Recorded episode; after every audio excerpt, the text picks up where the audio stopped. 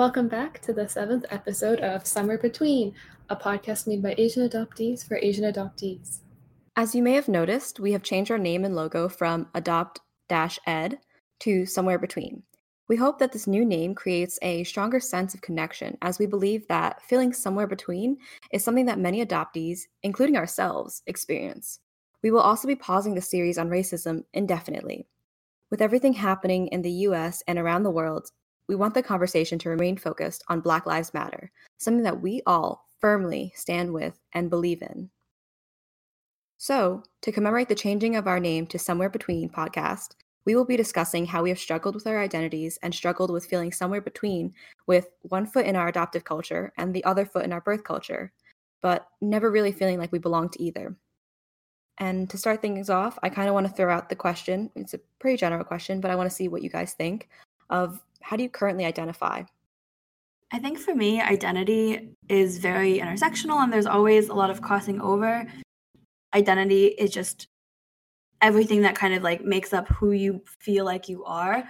So for me, I have an identity of being Chinese, being Asian American, being an adoptee, being Italian American because my adoptive family was Italian American. Um, all of those things kind of lead to how I identify. I agree with that statement. Except for me, it's um, Canadian because I'm in Canada. So I feel like I'm a Chinese Canadian, but also because my adoptive family are from England, so I'm also like claims to English um, heritage. Yeah, I definitely agree with you guys. Um, I think the only thing regarding that question is I guess when I a- get asked that, I usually like to ask for more specifics. It's kind of like the same of like to me of like where you're from. So whenever people ask me like how to identify, do you, I'm like, do you mean like citizenship wise? Like, do I identify like nationality with this country or the other country, or culturally, or just like you know, because it's it's that's like the thing. It's like so hard to put yourself in a box, mm-hmm. and for me, it's kind of always ever changing because you know being adopted from China coming to America. So then there's that like American nationalism, but then Uh, growing up in a family where culturally is Chinese and Pakistani, it's like which sometimes I, I find myself often swinging between cultures. So sometimes I'd be like, oh, I'm you know leaning more towards into my Chinese culture, like I'm in, in phases almost. Or as a kid, I was very into Pakistani culture, all the movies, all the dresses, and like everything like that was my thing. And I think it's a question we're not often asked because personally i didn't i saw i heard this question and i was like you know what? I really actually genuinely don't know because i never really get asked that and i don't have an answer for it honestly. That's true yeah, i should have i haven't thought about that way before. Yeah. Honestly whenever somebody like asks me there's very few times where it feels like a genuine curiosity. It always feels like a like it's building to something i was trying to prove some kind of point so i'm always like a little on edge when they're like how do you identify? And i'm like what are you gonna use this against me for? Like, mm-hmm. yeah, I definitely feel that. It's the, you always know that they're just gonna be poking for something else. Exactly, and I think that's kind of like one of the complicated issues of being anybody, but especially being adopted, especially especially being adopted cross culturally, cross racial, transracially, all that stuff. Yeah. Mm-hmm. And you kind of almost develop a script, right? At least that's how I feel of whenever mm. people ask you this question, you have an automatic, okay, boom, boom, boom, here's what I say. Yeah. And then it gets them off my back. Exactly. So, considering this kind of like confusion and uncertainty within ourselves, have you ever found that you like you struggle with your identity, either as an adoptee or, you know, whether you feel like you're Chinese or, you know, just growing up as a child, balancing everything? I mean, I for sure struggled with my identity as an adoptee, as a Chinese adoptee in high school, because when I was a little kid, I just I knew I was adopted, and I was lucky enough that there were other girls around me who were adopted, so I just kind of thought it was a thing. Um, and then when I went to high school, and there was um, actual like Asian people, because I met actual Asian people before. Um, and then they thought I was Asian, but then I wasn't, and then they got really confused. And then there was a bit of um, kind of shame because I wasn't a real Asian. And then I kind of had that struggle with um, just identifying as an adoptee because before I'd seen it as no biggie, and then after was, it was kind of used against me to to be like, no, you can't be one of us because you're because you're this, you're not one of us. That makes sense. Mm-hmm. Yeah, that's awful that that happens. They used it as something to divide you instead of, you know, bring you in and be like, hey, let's teach you more about, you know, the culture which you were born in. Yeah. hmm How about you, Amy? Did you what was your struggles like growing up with this? Yeah, I definitely, you know, struggled a lot between being, you know, Chinese, Chinese American, and on the Italian side, I feel like um whenever I, we talked about this a little before, whenever I'm with my family that I'm adopted into, especially um on my dad's side, they're very like Italian in your face, like right out of like the movies or something.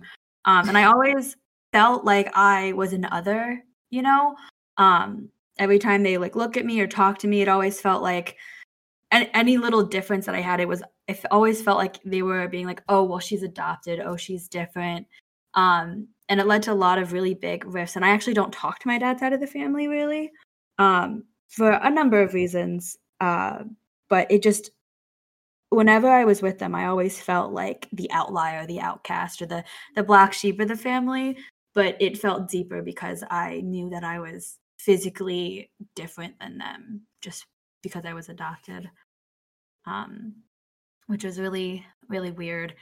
As far as like my adoptee identity, I've always been like super forthcoming about that. My parents always made it a big point to like celebrate that. Um, every year we celebrated something called um, a, lot of people call it different things but we called it my anniversary because it was an anniversary of adoption um, so it was never something that i felt uncomfortable with um, unless i was trying to communicate with other chinese people then i was always like the when do i disclose that i'm adopted you know conversation in your mind um, my friends actually are super no just because i was always so comfortable with it my friends and i will joke about it because i know that like they it's one of those things that like they know that it's something I'm okay with talking about. So like we have a certain level of joking that they can do, which I feel comfortable with.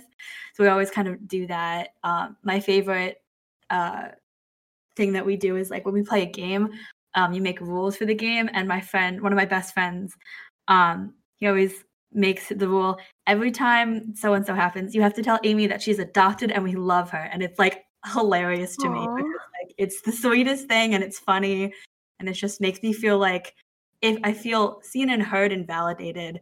Um, I don't know if I would have felt that way when I was younger, but like over time, I've gone grown into being really confident in that. That makes sense. That's so cute that your friends do that. Yeah, he's he's great. He's he's a true friendo. Peter, if you're listening, thanks for being a pal. How about you, Alia? Um, I feel like for me, it was nothing but a struggle, honestly, because like especially the cultures that I was adopted into, you know, like Chinese and Pakistani culture can be very different from each other, but also have its similarities. And then it's wildly different from American culture.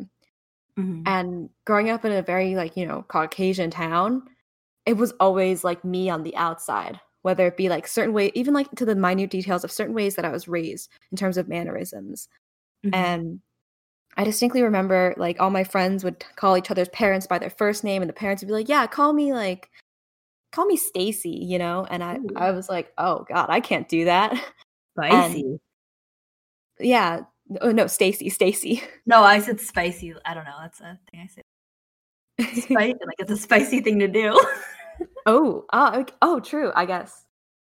Um, but yeah, it always like threw me off. And then as soon as I would, you know, respond back with, "Oh, Mrs. like so and so," um, it always just like made me feel different from my friends.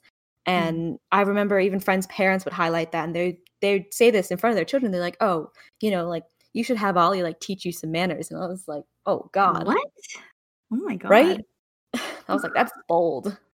But yeah, like everything always just made me feel different. And it was highlighted my differences by the people around me. Mm-hmm. Thankfully, like my family, I never really felt different. I felt like I could blend into both cultures and like they did whatever they could to teach me about each culture. Mm-hmm. But where I grew up, it was not the same. Like I would get picked on for being Chinese. I would get picked on for being adopted. I remember someone literally said, "Oh, so you're unwanted," and Oh um, oh I, I, like I, I, was like in second grade.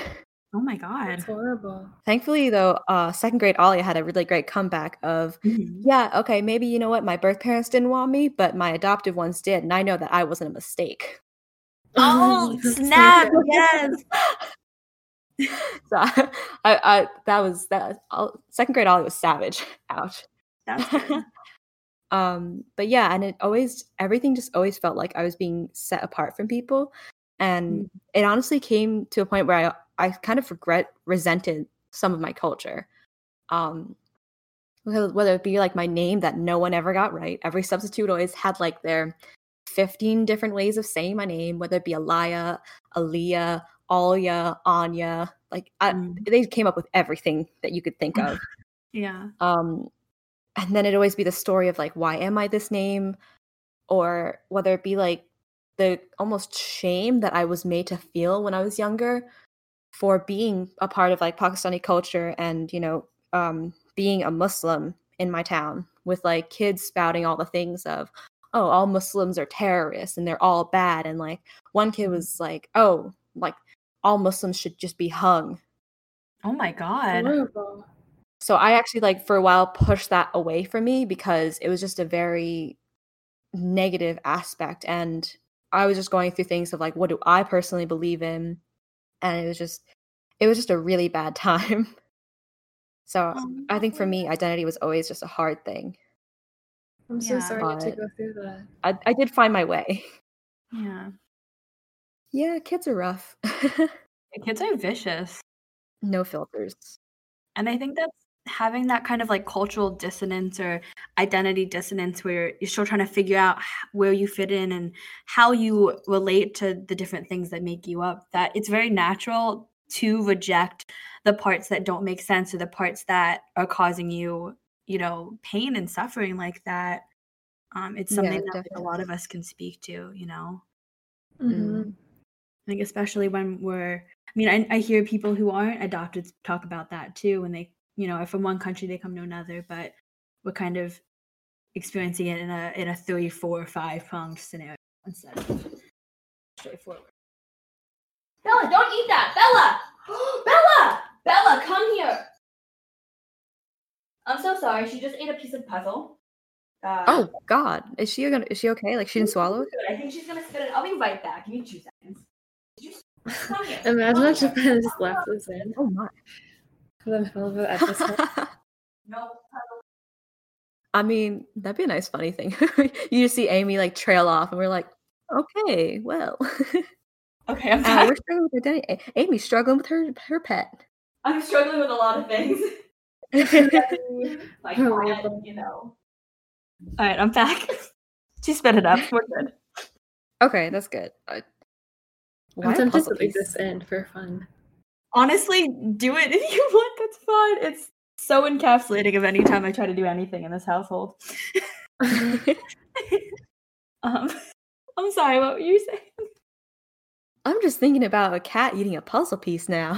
Yeah, she's a little rascal. Well, it's shaped like a butterfly, so the tail, I guess in her mind, she thinks that it's like a line of treats that she can eat. I don't know. That's so funny. Pet logic. Yeah, honestly. uh, I guess I just. Do you want me to just continue and then? Yeah, yeah, Yeah. let's go for that. I'm so sorry. No, no, it's all good. It's all good. I'm glad your cat's okay. yeah, me too. um so kind of going from there and like you know you guys obviously know my stance on this but uh were there ever moments that you guys like rejected your adoptive culture or your birth culture I think I definitely did, um, especially because I stopped talking to my dad's side of the family and even my dad for a little bit. Um, there were a whole lot of issues um, with that whole thing, but it just kind of made me really take a step back and, you know, not want to do Italian things, not want to. They were very big on, you know, traditions and all of that stuff, and I just I didn't want to partake. I didn't feel like I ever really belonged with that. Um, so I just stopped doing it. I didn't want to go to family parties. I didn't want to see them. Um, you know, just because those feelings of like feeling othered, I thought if I cut out being Italian, then that would get rid of those feelings of feeling like it wouldn't put me in a situation where I would feel like another, you know? Um, mm-hmm. and then when my, the Chinese side of it, I think a really big thing that I've always struggled with is I, I want to understand, I want to be a part of it because if people are going to treat me, you know, people on the street are going to make fun of me for being Chinese or yell at me and stuff. I want to, I want to understand where I'm from. And I've, I always wanted to be proud of who I am. Um, but I always toted the line of like, you know, what is an appropriate level of understanding? Am I allowed to want to learn about this? Um, am I allowed to do those things? And I think the idea of am I culturally appreciating or appropriating my own culture? I think that's a really big thing that weighed on my mind. Um, th- this is my mm-hmm. culture, you know, I'm Chinese and I'm very proud of that. But because I'm adopted by a white family, am I appropriating my culture by trying to learn it? I think that was a really big thing that weighed on my mind. Um, so I to try to avoid that, I would try to reject parts of it, but I always wanted to accept it. That makes any sense. Mm-hmm. Yeah, I definitely see what you mean. It's it is that question. I think because growing up in the time where we are now, where you know people are becoming more sensitive to each other's cultures, it because like you make you're made to feel an other in both scenarios from your own culture and from the culture that you're adopted in. So it's mm-hmm. like you can't do right either way. But I right. absolutely don't think it's at all culture appropriation trying to learn about the culture that you came from and connect to, you know, so-called like roots. Yeah. Mm-hmm. If anything, I think it's something that should be celebrated by people who were born and, you know, raised in that culture of, okay, you know, you're trying to learn it'd be one thing if you're just doing things in the culture without actually learning the background of it and i feel like that's when culture appropriation becomes a thing when people mm-hmm. aren't educating themselves and they're just using things for the sake of it but when you're educating and you're learning and you're trying to understand i think you're just a genuine person just trying to learn you know yeah also because it is that it is your culture yeah. yeah. I definitely I I put in those research hours when I'm trying to understand. How about you, Maya? Well, I went through a bit of like rejecting my adoptive culture, which kind of tied into um, in our previous episodes. We were talking about like rejecting our um, names because I said that I kind of at one point went like talk about my last name, and mm-hmm. so it's because I was trying to you know fit in with the Asian people in my school and trying to also like learn more about my culture because uh, I hadn't had that opportunity. Mm-hmm. But I think there were also aspects when um I didn't necessarily reject like my Chinese culture, but growing up you kind of hear bad things about China in the news, like, you know, China starving, communism, the government. And so mm. it kind of fostered a bit of like negative feeling towards China because you know, you hear all these bad things about it and you're like, oh, but I don't want to be associated with that. Mm-hmm. So I obviously don't stand by that perspective anymore, but when I was younger, I definitely felt a bit of um, disconnect. No, absolutely. Yeah. I think that goes back to kind of what Amy was saying of you kind of push away the things that cause you pain. You push away the things that, you know, just create negativity in your life. And at that time, you know, being Chinese created negativity for you. Being Pakistani created negativity for me being Italian created negativity for Amy. Mm-hmm. I also feel that, like, I don't know, maybe I'm the only one, but I always feel really conflicted, or at least when I was younger, during like events like the Olympics, people would like go back and forth between like, oh, are you like supporting China? Are you supporting America? Like, who are you supporting? And like, I don't know. Like, I'm seven years old. Like, I don't. I'm just watching some cool sports. I feel like that was always a really big thing for people is like, who am I going to support in the Olympics? And I don't understand why. Do you guys ever experience yeah. that? Yeah, definitely. Like when you're, and like I think any sports show, like you see someone from a country and you're like, do I support the person who like is technically from the country I'm from? And like they're like technically similar to me. Do I support my own country or like where, where do you lie? Yeah. And then I felt like no matter what I said, they would be like, like it was an issue. Like I couldn't pick America because like, oh well, you're not American. One, rude. Two, I am. Um, and then if I pick China, they'd be like, oh yeah, you you're not American, obviously, you know, communist. And I'm like, can I do both? like, no, you can't do both. I'm like, but I just I just want to watch some sports. Let me be. Jeez, that's insane. kids are vicious. Mm-hmm. like that's a Oh. predominant theme. I remember at some point actually with that, I would just kind of go for someone random of like a country that I have no connection with. And I'd just be Oh, like, you know what, you there's this one thing that you did that I like now. So I'm like, we're gonna support you because heck it. Might as well, you know. I can appreciate that. um, but yeah, that's kind of like one way that, you know, you just felt we all felt differences and I'm kind of wondering like, you know, for you guys, what other like aspects made you feel different? Or you know when did you start feeling these differences? Because it all seems like we started feeling it pretty early on. Um, for me, I I think one of the times like I really remember feeling different was I think I was at a park, and then this Asian woman, she was Chinese, um, came over to me and started like speaking Mandarin to me, and I was like so confused, right? Because I obviously don't speak, and in that moment I kind of felt like I was it's irrational, but I kind of felt like I let that person down. Cause like, wow, I don't know what Mandarin. What's wrong with me? Um, but yeah, that that was one moment when I was like, whoa. Because usually I, I this sounds really strange, but you know I forget I, I look Chinese.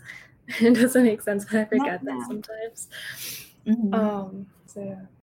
I think one of the first instances I like distinct like I'm I knew that I was different. I think my whole life just because like you know, I was just very aware that like my parents looked different than me just cuz you know, I had a mirror. But I remember being parent to other people when it was me and another Chinese boy in our class.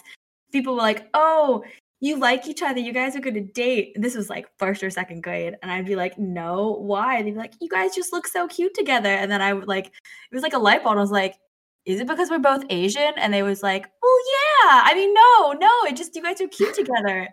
And I was like, "It's because we're both Asian." And that was like just a very defining moment in my little history. I was like, "Hmm, all right, I I see what you're saying. I know what's up." calling them out um i think similar to amy it was like first grade for me i know my parents kind of prepped me before everything before i was like getting super involved with school and other stuff of like you know here's this is our culture and like sometimes it's going to be different from others. And so i was like kind of aware but you know as a kid you're just like okay mom yeah sure. Um and then you go to school and you interact and i know i mentioned this in like a previous episode of when I was trying to interact with a certain group of girls and they just wanted nothing to do with me. And I, you know, being a kid, I was like, but I just want to be friends. And I thought if I was just genuine, it would work out. And then it kind of led to the bullying. And then I was like, oh, this is what happens when you're like different from them. I hate that that kind of stuff happens. makes me upset Yeah. and sad. I also can feel too, um, I can relate to like what Maya had mentioned of, you know, when an Asian person comes up to you trying to speak to you in either like Cantonese, Mandarin, whatever they think you're from. Mhm. Um, and when you just say like when you have to say like, oh, I don't understand or you know, I don't speak this language, and then that disappointment that they look at you with. I still feel that kind of to this day because I live in New York City. So, you know, I go to Chinatown, I run into it all the time, or I'll be on the Mhm. subway and there'll be, you know, an Asian couple trying to ask me for directions. And I just, I can't say anything to them. And I used to say, like, oh, I don't speak Chinese. And then I got that huge look of disappointment. And I was just, it just make you feel so horrible inside. And it's like, you know, you know nothing about me. And like, I don't owe this to you, but I, it makes you feel like you do almost. I feel like I owe you an explanation, even though I don't. Yeah. No, I totally get that.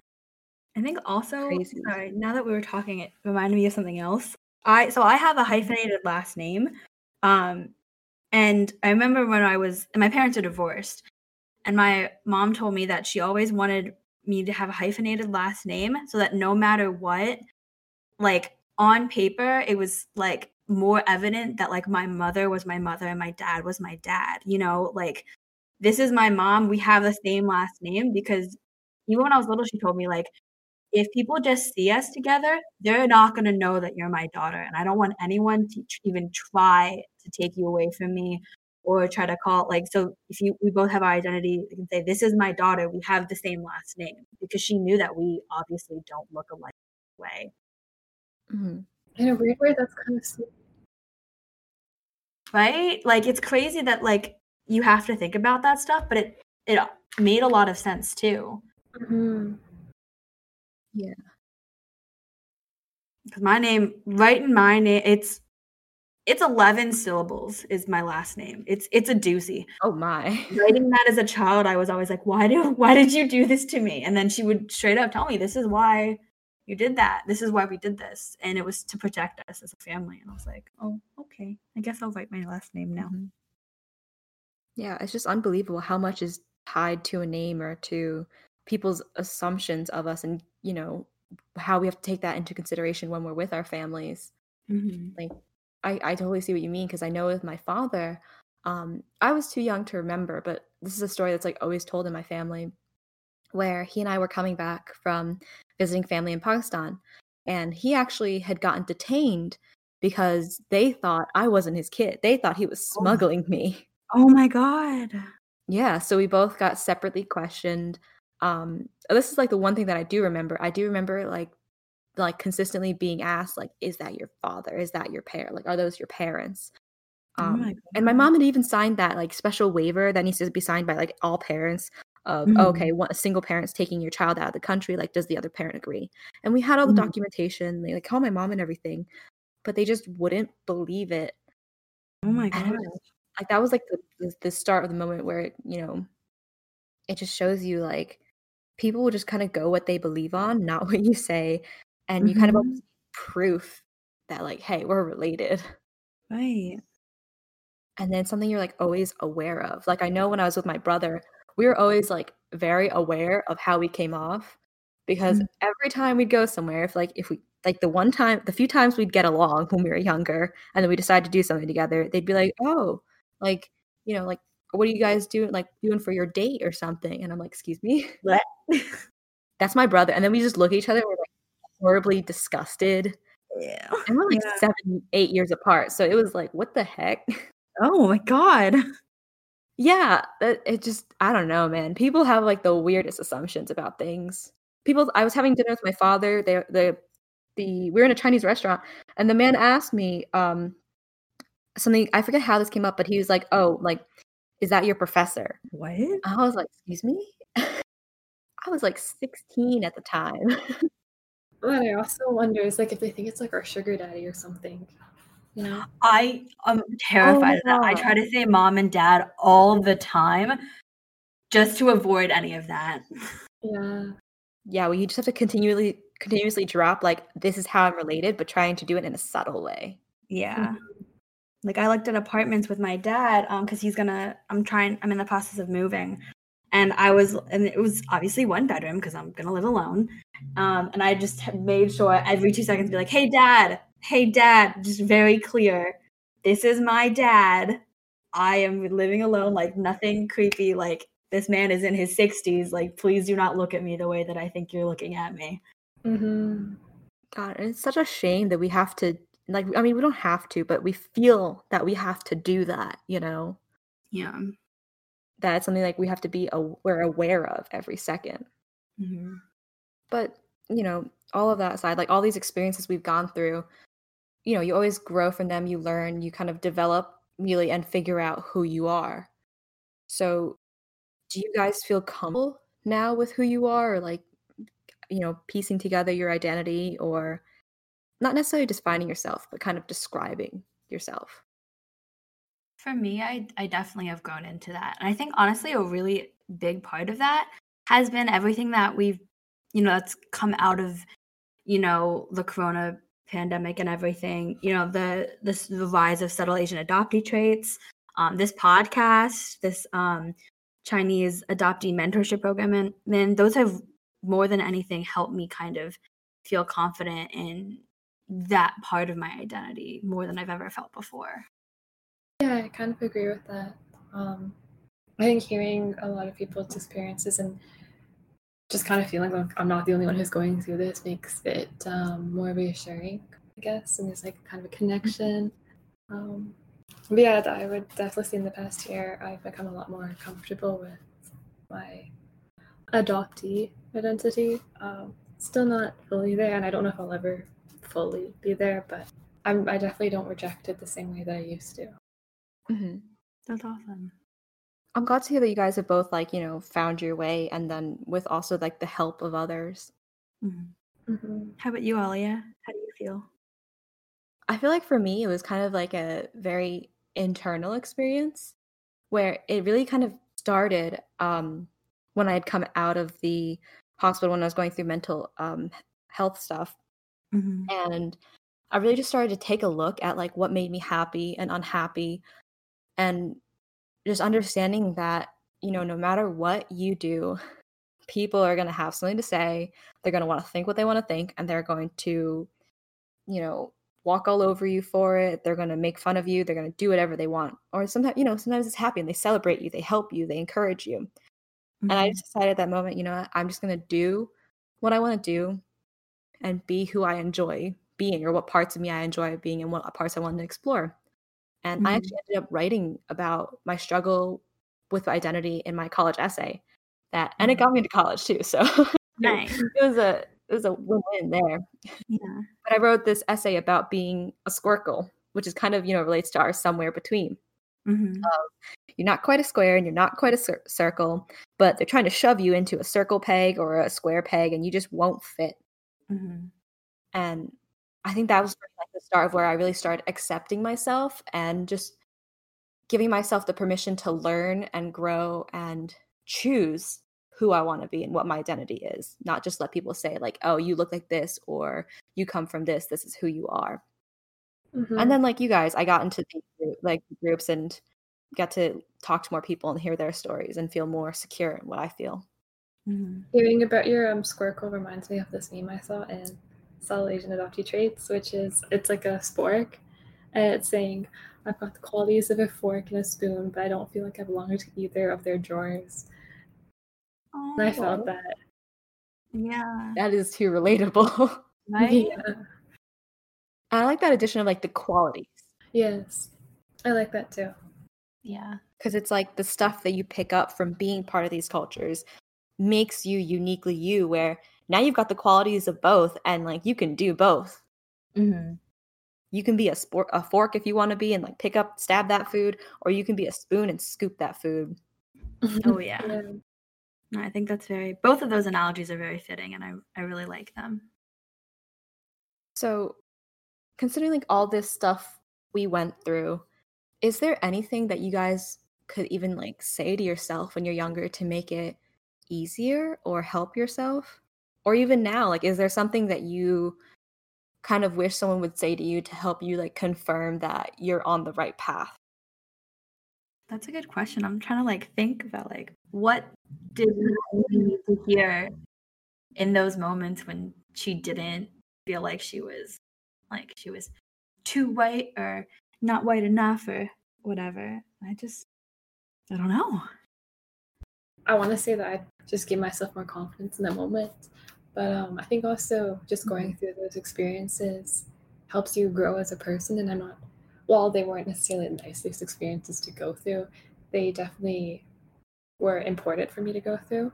That makes sense. Yeah. To help me kind of develop. Yeah, I definitely agree with that. I think maybe to help kind of kickstart you guys, like the reason I kind of asked that was because as I think to myself, I felt like there really isn't much advice you could give to yourself at that age because Yeah.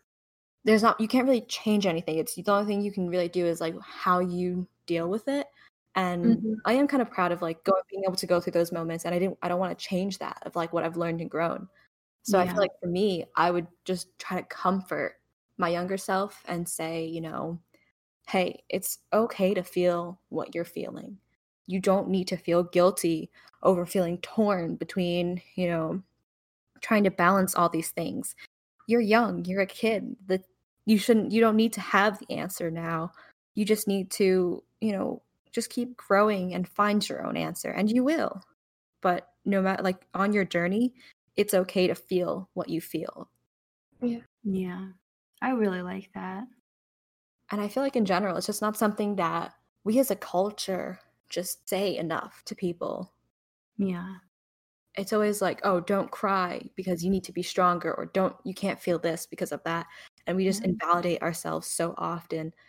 And I think if we just it's like that's what all that like be confident or you know be kind to yourself is about is just giving yourself that okay to feel what you want to feel because that's how it's affecting you and mm-hmm. gives you and give yourself the power to change how you let that feeling affect you long term or how you act upon it. No i completely agree. I think that's kind of like the perfect that's what you just said that's the thing that i think every kid needs to hear at least in these situations because they are like hallmark moments and they do help shape us for better or for worse. Um, they make us who we are especially as people who you know are not white you know anybody of color has those moments and it helps us helps a strong word but it it creates us into the people we are and we learn from those experiences and we go yeah so what do you guys do in moments where you you feel too white or too asian I think it depends on the situation and where it's coming from. Um, that plays a really big part in it. Is it coming from myself? Is it coming from strangers? Is it coming from people that I care about? Um, they all play in. I try to, you know, talk myself off that mental edge. Um, and it's definitely difficult. Sometimes I try to, you know, respond with like a sassy, you know, like spunky response. Um, and then sometimes it's just a matter of like, I need to sit with these feelings and process them and realize that like sometimes I'm just going to feel them. Um, and I need to understand them a little bit better so that I can heal from those feelings because sometimes they just happen regardless of if I, uh, no matter what I do, I guess. Mm-hmm. So I was asking that question because I was thinking about a time where um, my ex boyfriend was Chinese, and so I think I was joining his family for dinner, and like they were all speaking um, Canto, and then I was just there. Oh. And I just felt so out of place in that moment. Mm-hmm. Mm-hmm. I, I, I still I still don't know what to do in those situations. In my head, I'm just like, well, this is what it is. Yeah. Yeah, it's like that. Well, here we are, I guess. Yeah. I'm gonna do what I can to live through. And that's definitely a situation where it's like there is no like answer, as awful as that may sound. Like there's not a whole lot you can do, but I think it's yeah. okay to understand that sometimes we're in situations that there is nothing we can do. Um, which is a really hard thing to admit, but yeah. understanding that and still finding, you know, a way to to feel and process. I think those are really big moments of themselves. Yeah, definitely. I feel like for me in those moments, I just tried to do whatever like made me feel comfortable, whether it be like being honest and saying like, "Hey, you know, I don't know what you guys are saying. Like, do you mind just like speaking in English for me, please?" Like I did this with um some friends when I was in a friend like hanging out with them and some of their friends who were just all like they all just spoke Cantonese, and I'm like, oh man, I, I have like less than elementary school level of Mandarin, and even if I mm-hmm. if if I I didn't and it was Cantonese, I still wouldn't be able to understand. Yeah. So I just had kind of being honest, or when I was um I started doing this like when I was younger, of kind of becoming a little more eccentric about it, I guess you could say, where mm-hmm. if I knew I was like in a group and I'd kind of just almost not necessarily like make fun of myself, but like be okay with some humor and laughter um before like you know they could use that against me kind of thing so i would like mm-hmm. i remember this one time i think we talked about this too in a podcast where there's like this um, big made in china sticker and we are just peeling it off of stuff as we are setting up for some club event and i just mm-hmm. took that sticker and i was like hey guys here we go my perfect label guys look yeah so kind of just like doing that stuff of like whatever makes you feel comfortable. And I know for me, like I just honestly tried my best to avoid situations where I knew it'd just be homogenous. Like no matter what race or culture I would be in, I just never liked being fully homogenous groups because I always felt like I was going to be an outsider. So if I could, I'd bring a friend with me who was different, or I'd try to like pull in like a few people that were also different in the room and then pull in some people from like the main majority and just create our own like conversation group mm, that's a good strategy i like that yeah Yeah, there really is no way to prepare for it or what to do with it. And sometimes, like Amy said, you kind of just have to sit with those feelings. All feelings of this nature are valid, and it's okay. It's okay to not be okay, you know? Totally off off topic, but there's actually a Netflix drama, Korean drama called "It's Okay to Not Be Okay" or something like that. I don't know if you guys have seen it, but I Oh. would I would really recommend. it. I started watching it yesterday. It's pretty good. I'll add it to my list because I Mhm. do love I do love some dramas. The only thing is, like, the episodes are kind of long. I think they're like an hour and fifteen-ish minutes, but That's they're worth pretty it. standard. For them. Totally. I'm definitely interested. Yeah. So I was totally random. It was I just like like that from what I've line triggered me. No, yeah, totally. But it's fun, you know, like that's what this conver- the conversation's about. It's to spark, you know, more conversation or other things that could interest us and tie, you know, stuff that relates. oh yeah. Mhm. Like you mentioning that reminds me of kind of one of the things I used to I loved about like a lot of um, Japanese anime or anime movies is you see the character go through their emotional journeys, and sometimes you just see them straight break down, and they just they're they're doing it's that giant like scene where they're just bawling, and all the emotions finally hit them, and you kind of just see them accept that, and you see others accept that, like you know, oh, we've been pushing you pretty far, or oh my god like this is how it was actually affecting you and you see people soften and understand and the character understand themselves and that just felt so like such a relief Yeah. I'm a sucker for solid character development. It gets me right in the feels. Mm, Like definitely. Zuko from Avatar. i was just thinking that amy yes. oh my god just I've never when he gets to see uncle again Oh.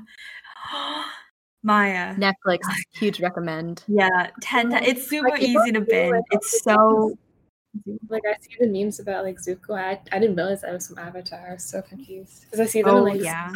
stuff. I was like, mm-hmm. who's Zuko? i mean it's not just Zuko either. like rewatching things like you see how all the characters of them. how they mature It's honestly, the roles they take I on would call it a perfect show. 20 out of 10 i will still Yeah. watch it again Oh yeah. Oh man! After this, we should definitely like fangirl more, Amy. Oh, you and I oh, for sure. Avatar. For sure. I'm always down a fangirl over Avatar. um, but any other like final thoughts in just regards to identity, guys? I think identity is something that's very personal to everybody. Um, and it can mean a lot of different things to a lot of different people. And your identity journey is your own. We say this a lot, but like, don't let people tell you, you know, who you are. Let you figure out who you are. Mm, Mhm. You know, Whether- that. Yeah. Whether you be like, especially, I think one of the biggest, one of the things I hear a lot is, you know, are Filipinos Asian? And some people say yes, and people say, just let let people be who they are. Let let everybody figure out their own journey. And if you're not hurting anybody, just it's okay. It's all gonna be okay. That just felt like so peaceful to listen to. oh, thank you. Thanks for that, Amy. Mhm. Anytime. So I just wanted to thank all of our listeners for joining us today. Um, tune in next week for our discussion of the documentary One Child Nation.